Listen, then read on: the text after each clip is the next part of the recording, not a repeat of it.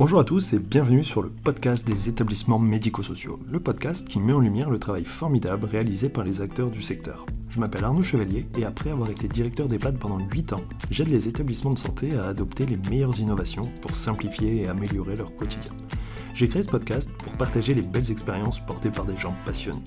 Avant de commencer, si vous appréciez ce podcast, vous pouvez vous abonner pour ne rater aucun épisode et encore mieux, mettre une note 5 étoiles sur Apple Podcast et le partager à vos collègues. Sur ce, bon épisode. Bonjour à tous, aujourd'hui je discute avec Faustine Vieilly, qui est psychologue clinicienne spécialisée en gérontologie.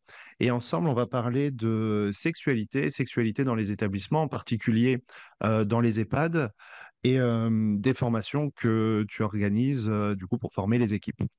Avant de parler de tout ça, ce que je te propose, c'est de te présenter et de nous expliquer ton parcours. En gros, comment tu comment en arrives à travailler euh, dans les EHPAD, pour les EHPAD, et puis à proposer cette formation?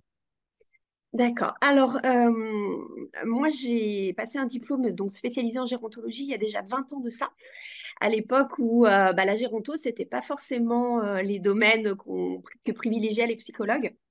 donc voilà, je suis allée même jusqu'à Nice pour pouvoir aller faire ce diplôme-là. Euh, et donc, bah, du coup, euh, il n'y avait pas beaucoup de psychologues qui travaillaient euh, en géronto et en EHPAD à l'époque. Les psychologues n'étaient même pas obligatoires en EHPAD. Et donc, bah, j'ai trouvé tout de suite du travail sur ces, sur ces lieux-là. Et il y avait beaucoup à faire. donc voilà, donc moi j'ai vraiment vu aussi les EHPAD évoluer en, sur ces 20 ans de pratique au sein de ces institutions. Euh, donc, je travaille surtout en EHPAD, mais aussi en gériatrie, euh, dans les accueils de jour, euh, vraiment tous les lieux où bah, on accueillait justement ces personnes âgées et ces seniors. et puis, donc j'ai passé aussi un diplôme universitaire, un DU éthique et maladie d'Alzheimer, qui, qui a euh, débouché sur la coécriture d'un livre, en fait, euh, euh, qui s'appelle Bien vivre auprès d'un proche atteint de la maladie d'Alzheimer, et qui était vraiment destiné pour les familles. mais dont les soignants se sont beaucoup emparés parce qu'il parle, il est vraiment très concret et pratique. On parle vraiment de plein de situations du quotidien auxquels on peut être confronté et, euh, et, voilà. Et on y répond. Euh, je dis on donc puisqu'il a été coécrit avec un, une psychiatre Corinne Amar et Benoît Michel qui est euh, neuropsychologue. Voilà donc ça c'est un mmh. petit peu le, le, parcours je voudrais te poser une question. Quand tu dis tu es arrivé dans les établissements il y a 20 ans, à un moment où il n'y avait pas de psychologue, on n'en parlait pas et tout ça. Qu'est-ce qui a changé? Qu'est-ce que tu as vu changer? Alors, je pense que vraiment tout ce que j'appelle le pôle psychosocial dans les institutions est vraiment devenu important. Avant, c'était très médicalisé. Euh, on réfléchissait pas trop euh, finalement comment on allait préserver euh, bah, l'intégrité psychique des résidents qui vivaient dans ces établissements mmh, et comment ça allait être des lieux de vie euh, voilà, on oubliait, c'était médico-social, mais on oubliait un petit peu le social qui arrivait derrière. Et après, on a pris toute la mesure, en fait, de quand même de, l'importance de ce pilier-là dans les institutions. Et euh, bah, le psychologue est devenu obligatoire. Euh, il y a des évidences qui sont arrivées sur le fait que eh ben, il fallait qu'il se passe des choses dans ces institutions. Euh, qu'il fallait qu'on y fasse entrer des choses, de la culture, euh, des professionnels, euh, alors que ça, c'était bien moins prégnant avant. Et puis, que le médical, c'était important, mais qu'il il y avait d'autres choses qui pouvaient se mettre en jeu aussi dans ces, dans ces lieux-là et que bah, être bien soigné, c'était pas juste bien prendre des médicaments ou avoir un bon suivi. Le nursing, c'est ça, hein, c'est comment on va plus loin. Ok. Sur la notion lieu de vie et tout ça. Et ben ça. Et tu as parlé un peu d'éthique, parce que là, c'est un sujet euh, qui a pris euh, énormément aussi de place ces derniers mois, et c'est une bonne chose. Et je pense que quand on parle éthique, quand on parle lieu de vie, euh, un des sujets qui va venir très très vite, c'est la question de la sexualité. Notamment en EHPAD, en tout cas. Hein. oui, parce que ça renvoie à des problématiques qui sont pas forcément faciles à traiter en termes décisionnels. Et c'est là aussi que l'éthique va rentrer en jeu. Euh, et c'est euh, bah, voilà, aussi l'intérêt de toutes les, formations qu'on peut amener sur ce sujet-là dans les institutions. Euh, c'est pas forcément euh, donner des façons de faire, mais des façons de réfléchir et des façons de réfléchir en s'appuyant bah, sur ces... tout ce que peut nous apporter l'éthique en fait. Euh, toi, à quel moment tu t'es dit la sexualité, c'est un sujet sur lequel il faut travailler? Alors, euh, finalement, c'est pas tellement euh, nous qui avons pensé, c'est les Hum, institutions qui ont fait cette demande. Euh, et c'était euh, d'autant plus euh, pertinent. En fait, euh, le ce besoin, en tout cas, d'aller faire ces, ces formations, il a été formulé d'abord par euh, une institution qui était euh, une institution partenaire pour, euh, pour OPIXIS euh, et qui s'était retrouvée euh, face à une situation euh, qui aurait pu ne pas être complexe finalement et euh, qui, par manque de formation, euh, on s'est retrouvé avec des décisions et des actions un petit peu en cascade qui n'étaient pas les bonnes et euh, qui a entraîné un petit peu des dommages collatéraux euh, et pour les résidents et pour les équipes et pour l'institution. Et donc, cette institution a dit, il faut absolument qu'on parle de ce sujet-là et qu'on forme les équipes. Et euh, voilà, bah, OPXIS a répondu euh, à cette, à cette demande-là. Et dans cette institution, on a vraiment commencé un travail où on a formé euh, tout le monde. C'est-à-dire qu'on ne s'est pas contenté de former bah, les aides-soignantes et les infirmières, parce que cette question-là, elle ne concerne pas que les aides-soignantes et les infirmières, mais elle concerne euh, l'ASH, le directeur d'établissement, euh, l'IDEC, le cuisinier, euh, et, et on a formé l'intégralité de cette formation. Et ça a ouvert la porte bah, à d'autres institutions qui, qui se sont dit, mais oui, nous aussi, on est confrontés à ces situations-là et on a besoin de, de pouvoir y répondre. d'accord. Donc c'est une demande, euh, ok, plutôt du terrain par rapport à des problématiques. Là, du coup, tu cites un, un exemple, un établissement. Est-ce que tu peux me développer un petit peu le, ce que c'était leurs problématiques et euh, en gros euh, partager plus ou moins les erreurs qu'ils ont fait, mais que certainement qu'on aurait tous fait? euh, tout en restant voilà, un peu, un peu- suffisamment dans la confidentialité quand même. On va citer personne. Voilà, euh, mais euh, c'était une situation en fait où deux résidents ont été retrouvés dans un moment intime euh, Mhm. et euh, bah, l'aide-soignante qui s'est retrouvée face à cette situation euh, n'a pas su est-ce que c'était de l'ordre de la vie privée? Est-ce que c'était quelque chose qu'il fallait signaler? Comment savoir si les deux personnes étaient consentantes? Donc ça, ça a été une grosse problématique. Est-ce que je signale? Parce que euh, euh, euh, finalement, est-ce que c'est une agression? Est-ce que ce n'est pas une agression? Euh, donc c'est allé Oui, est-ce que c'est bien, est-ce que c'est pas bien, est-ce qu'ils ont le droit? Enfin, ça pose énormément de questions. Voilà. Est-ce qu'on doit alerter les familles?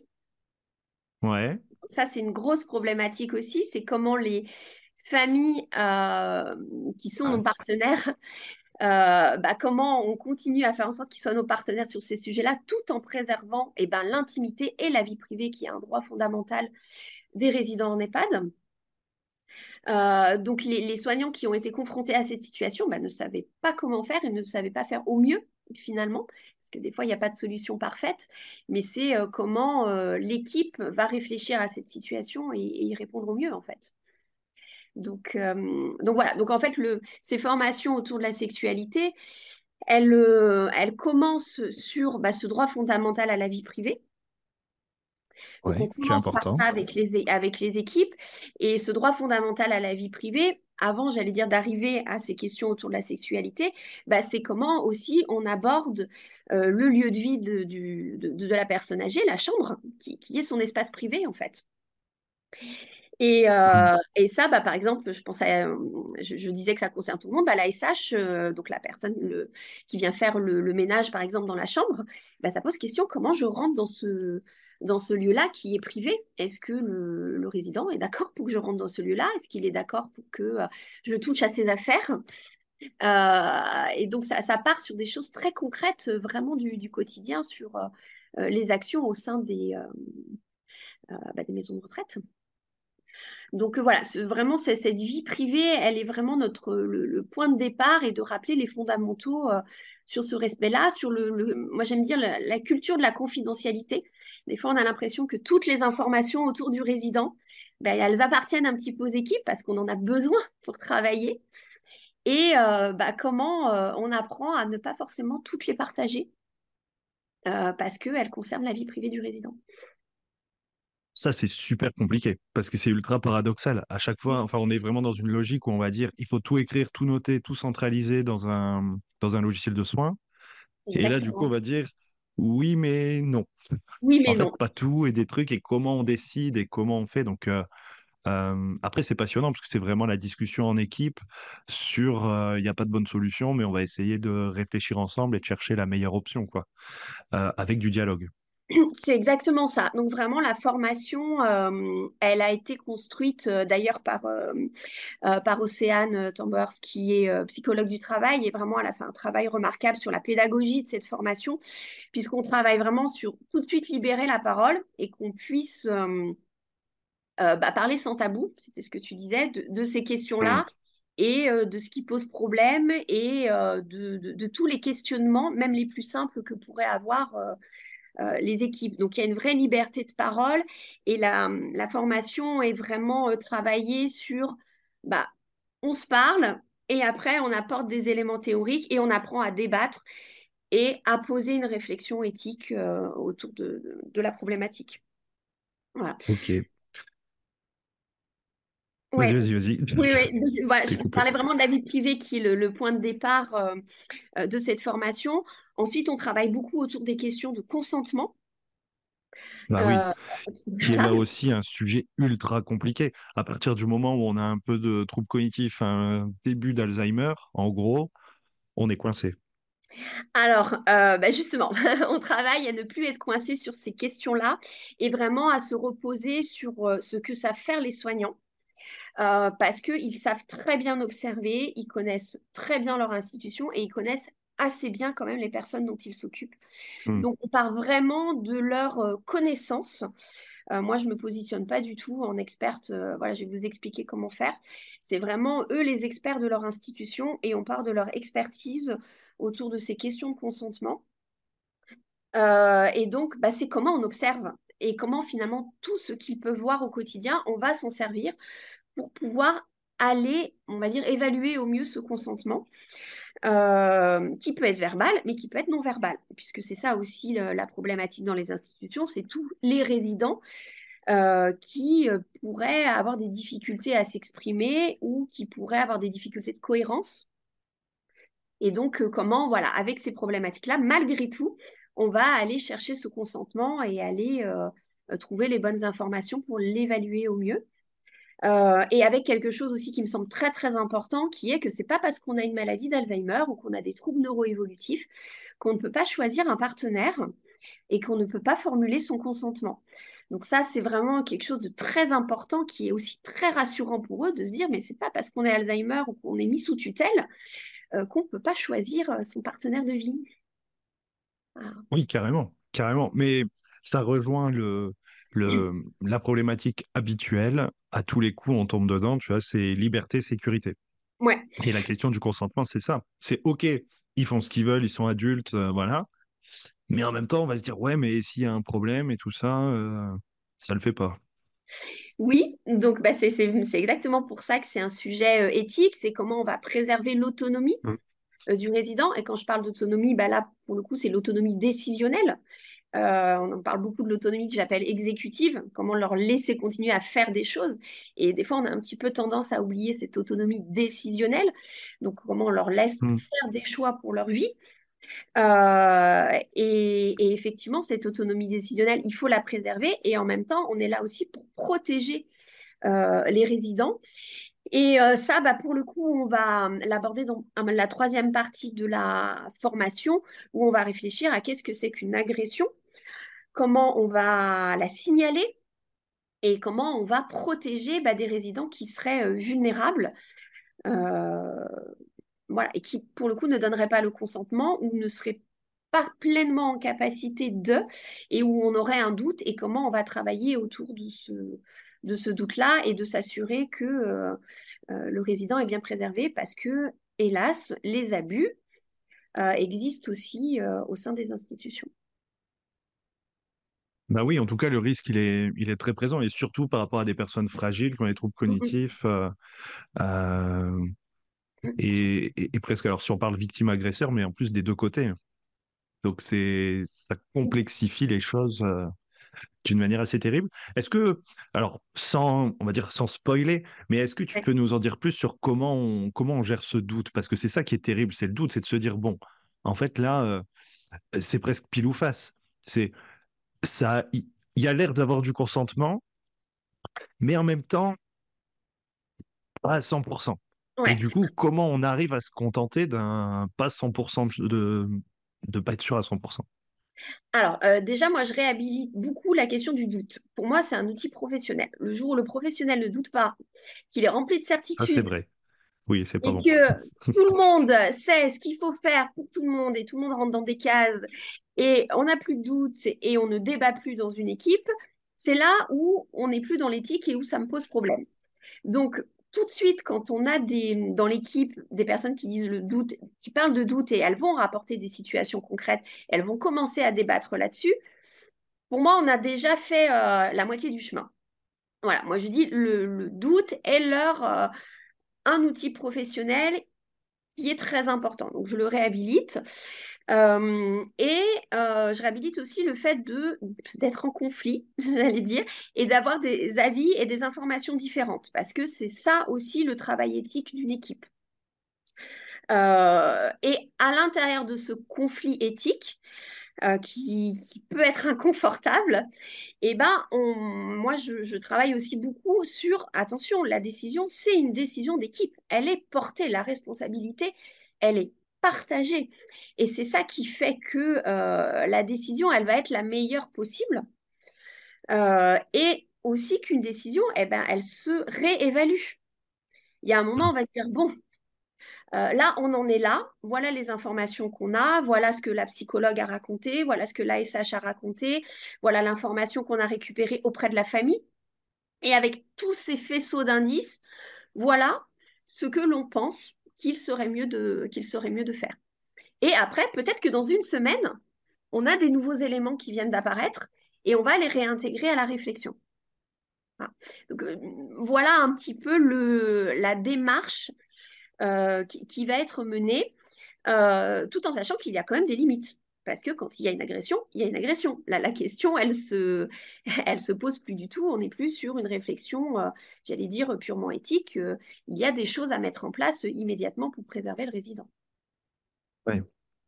Oui, bien sûr. Ce que je me disais dans ce que tu dis, c'est le, le côté super intéressant à la fois de, de ces situations de, de réflexion et tout ça. Et, et je me dis, c'est, super de pouvoir euh, remettre, on va dire, cette possibilité de, de, de réfléchir, d'interagir et de décider aux, équipes pour en gros, euh, on parle euh, tout le temps du sens au travail et tout ça, mais je veux dire, quand dans sa journée, on s'est penché sur une question comme ça, je veux dire, c'est euh, c'est super intéressant parce que on est vraiment dans l'accompagnement de la personne, dans la recherche de, bah de, de ses droits, de sa liberté, de son bien-être, de, vraiment de son accompagnement dans sa vie. Et, euh, et, je pense que c'est un peu souvent la, dernière question que je pose, mais c'est quel impact ça peut avoir sur euh, à la fois l'équipe et les résidents? J'imagine que là-dessus, il doit y avoir des, tu dois avoir des choses extraordinaires euh, dans le, l'implication des équipes, ce que ça permet. Oui, alors ça vraiment, ça permet de réinsuffler d'abord un dynamisme d'équipe, parce que des fois, les, les... il n'y a rien de pire en fait qu'un soignant qui se sent seul euh, face à ces situations-là. Et euh, des fois, hélas, le système fait que le, même si on a l'impression qu'on est toute une équipe, ben non, euh, on a ses missions, sa fiche de tâches, et, et, et, l'équipe n'est bah, pas remis au centre finalement de, de, la vie de, des EHPAD. Donc déjà, il y a moins de, solitude et il y a vraiment quelque chose que je rencontre beaucoup dans ces équipes, c'est la souffrance éthique. C'est-à-dire qu'on a des, des soignants qui sont venus parce qu'ils avaient des valeurs euh, et qui voulait euh, bah, justement parler de l'autonomie. Il voulait favoriser cette autonomie. Il voulait qu'il y ait du bien-être euh, auprès du résident. Il voulait être dans le partage d'expériences avec leurs collègues. Et puis finalement, il se retrouve bah, démunis, des fois en dehors des valeurs qui, qui, leur semblent importantes. Des fois, ils perdent du sens de, de leur action parce qu'ils sont plus dans ces valeurs-là. Et en fait, remettre cette réflexion et leur dire, mais en fait, vous pouvez le faire. Ces valeurs, vous pouvez pleinement les défendre à travers ces questions bah, du respect des droits fondamentaux des, euh, des résidents et vous pouvez bien décider en respectant ces, euh, ces, droits-là, et eh ben, bien évidemment qu'on apporte du, bien-être au travail et qu'on remet du sens pour ces équipes-là dans leur travail et dans ce qu'ils font. Ouais. c'est vraiment cool. pas simple, mais, mais super intéressant. Une question forcément sur les questions sexualité. Mmh. Comment, comment on gère les familles? Alors, bah, c'est pareil, c'est une, grande question parce que là aussi, c'est vraiment très délicat parce que moi, j'insiste beaucoup sur le partenariat avec les familles il ne faut pas qu'on arrête de s'opposer à eux, il faut qu'ils arrêtent de mmh. s'opposer aux équipes. On est dans, la, dans, le même bateau et on a quand même le même objectif qui est, le, qui est que le résident, bah, il ait une vie euh, euh, agréable euh, bah, dans les institutions.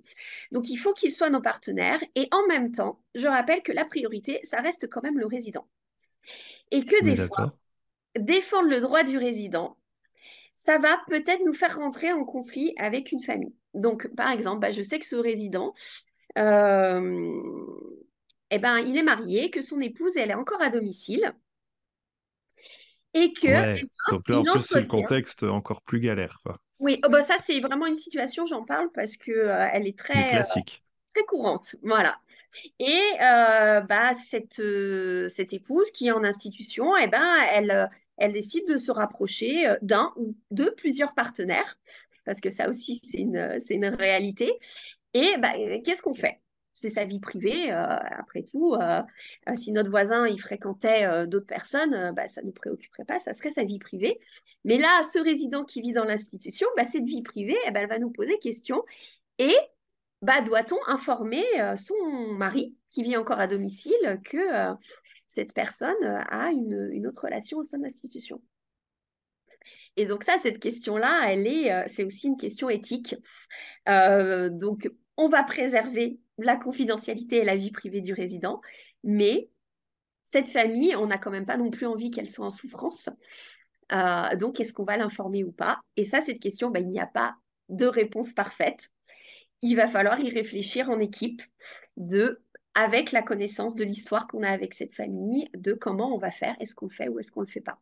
Voilà qui est super compliqué parce qu'à la fois, ah. à la fois, il y a deux choses. Il y a le côté des valeurs de l'équipe, où là, on est quand même sur un terrain un peu glissant parce que pour peu que certaines personnes soient très à l'aise et d'autres pas du tout à l'aise, ça peut faire un, petit clivage, voire un grand clivage. Mmh. Et, et ouais, et après, c'est. enfin, ouais, aller expliquer ça, enfin, par rapport au, schéma de valeurs qu'on a, c'est.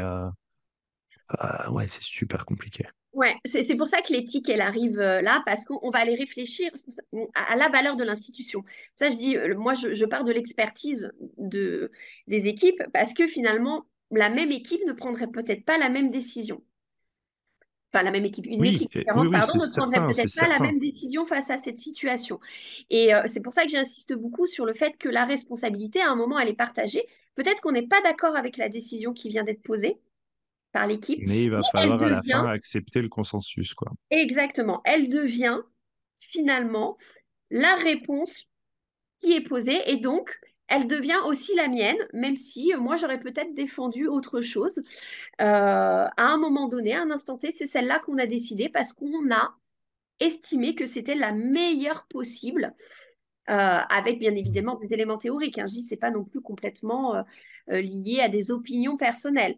C'est aussi lié à toute la euh, théorie, ben voilà, on parle du droit, euh, on parle de l'éthique, on parle du soin, ça, va partir au-dessous de toutes les connaissances que peuvent avoir l'équipe euh, en tant que soignant. C'est hein. difficile de sortir des représentations personnelles. En tout cas, ça demande vraiment des, des habitudes de réflexion autour de, de questions éthiques, en fait. Hein. et c'est pour ça que vraiment l'éthique, ça, ça prend de la place et c'est super important pour ouais, avoir cette l'habitude de réfléchir un petit peu d'une manière plus large euh, mm. c'est vraiment ce qu'on essaye de développer au sein de la formation. Euh, c'est vraiment euh, cet outil-là parce que, j'allais dire, le formateur, il ne sera pas tout le temps là pour, pour donner l'information. il faut donner de l'autonomie à ses équipes pour pouvoir décider face à ces, à ces situations-là. Donc, c'est vraiment ce qu'on fait. Et vraiment, on va travailler aussi sans tabou sur bah, justement ces représentations. Très vite, on va se parler sincèrement. Et il y a, euh, je, je me souviens comme ça du- d'une aide-soignante qui me disait, mais moi, ça me dégoûte en fait d'imaginer Ouais. euh, des personnes âgées, ça représente aussi bah, des, des re- des figures parentales, ça représente bah, nos grands-parents. et, et très vite, il y a aussi des émotions comme ça qui peuvent être exprimées. Et c'est important qu'elles puissent être dites, en fait. Et euh, donc ça, vraiment, au sein de la formation, très vite, on va pouvoir se parler sincèrement euh, de ces représentations, qui sont aussi des représentations de la, de la société, hein, pas forcément que... Ouais, ouais, c'est. Et, et Oui, comment on va articuler eh ben, voilà, des, des valeurs qui pourraient être personnelles à bah, qu'est-ce que c'est qu'une posture professionnelle et comment, par contre, lui, le professionnel, il va, il va réagir euh, face, euh, face à ça. Ouais. Oui, clairement. Après, oui, c'est une question de professionnalisme, mais dans le sens euh, posture professionnelle, euh, j'ai telle situation, euh, je mets pas trop d'émotions, mais au contraire, on va plutôt essayer d'en discuter et puis euh, trouver, voilà, analyser d'une manière plutôt sereine et objective la situation pour pas en faire un drame, pas minimiser et puis trouver des solutions. Oui.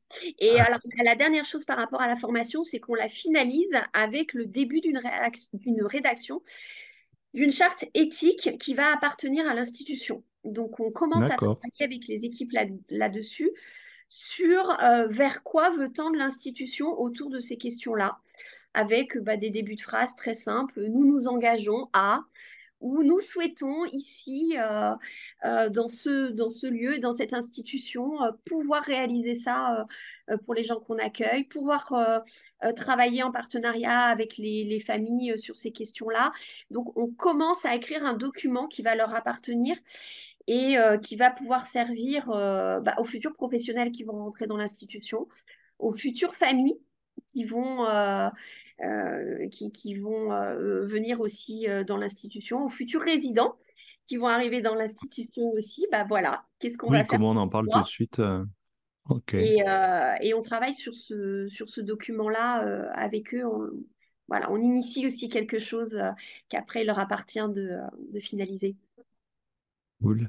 Euh, j'ai une question qui me vient comme ça. Est-ce que tu vois des différences par rapport aux générations de soignants? Est-ce que les jeunes, les moyens jeunes, les anciens et tout ça, les expérimentés, euh, est-ce que euh, tu sens une posture du coup différente ou alors c'est vraiment lié à chacun et à son vécu et à ses... Oui, je ne crois pas qu'il y ait vraiment des, hum, des choses générationnelles. Par exemple, on pourrait imaginer des jeunes qui seraient beaucoup plus ouverts sur ces questions-là, et puis euh, peut-être des, des générations un peu plus âgées qui le seraient moins. Alors en fait, pas du tout.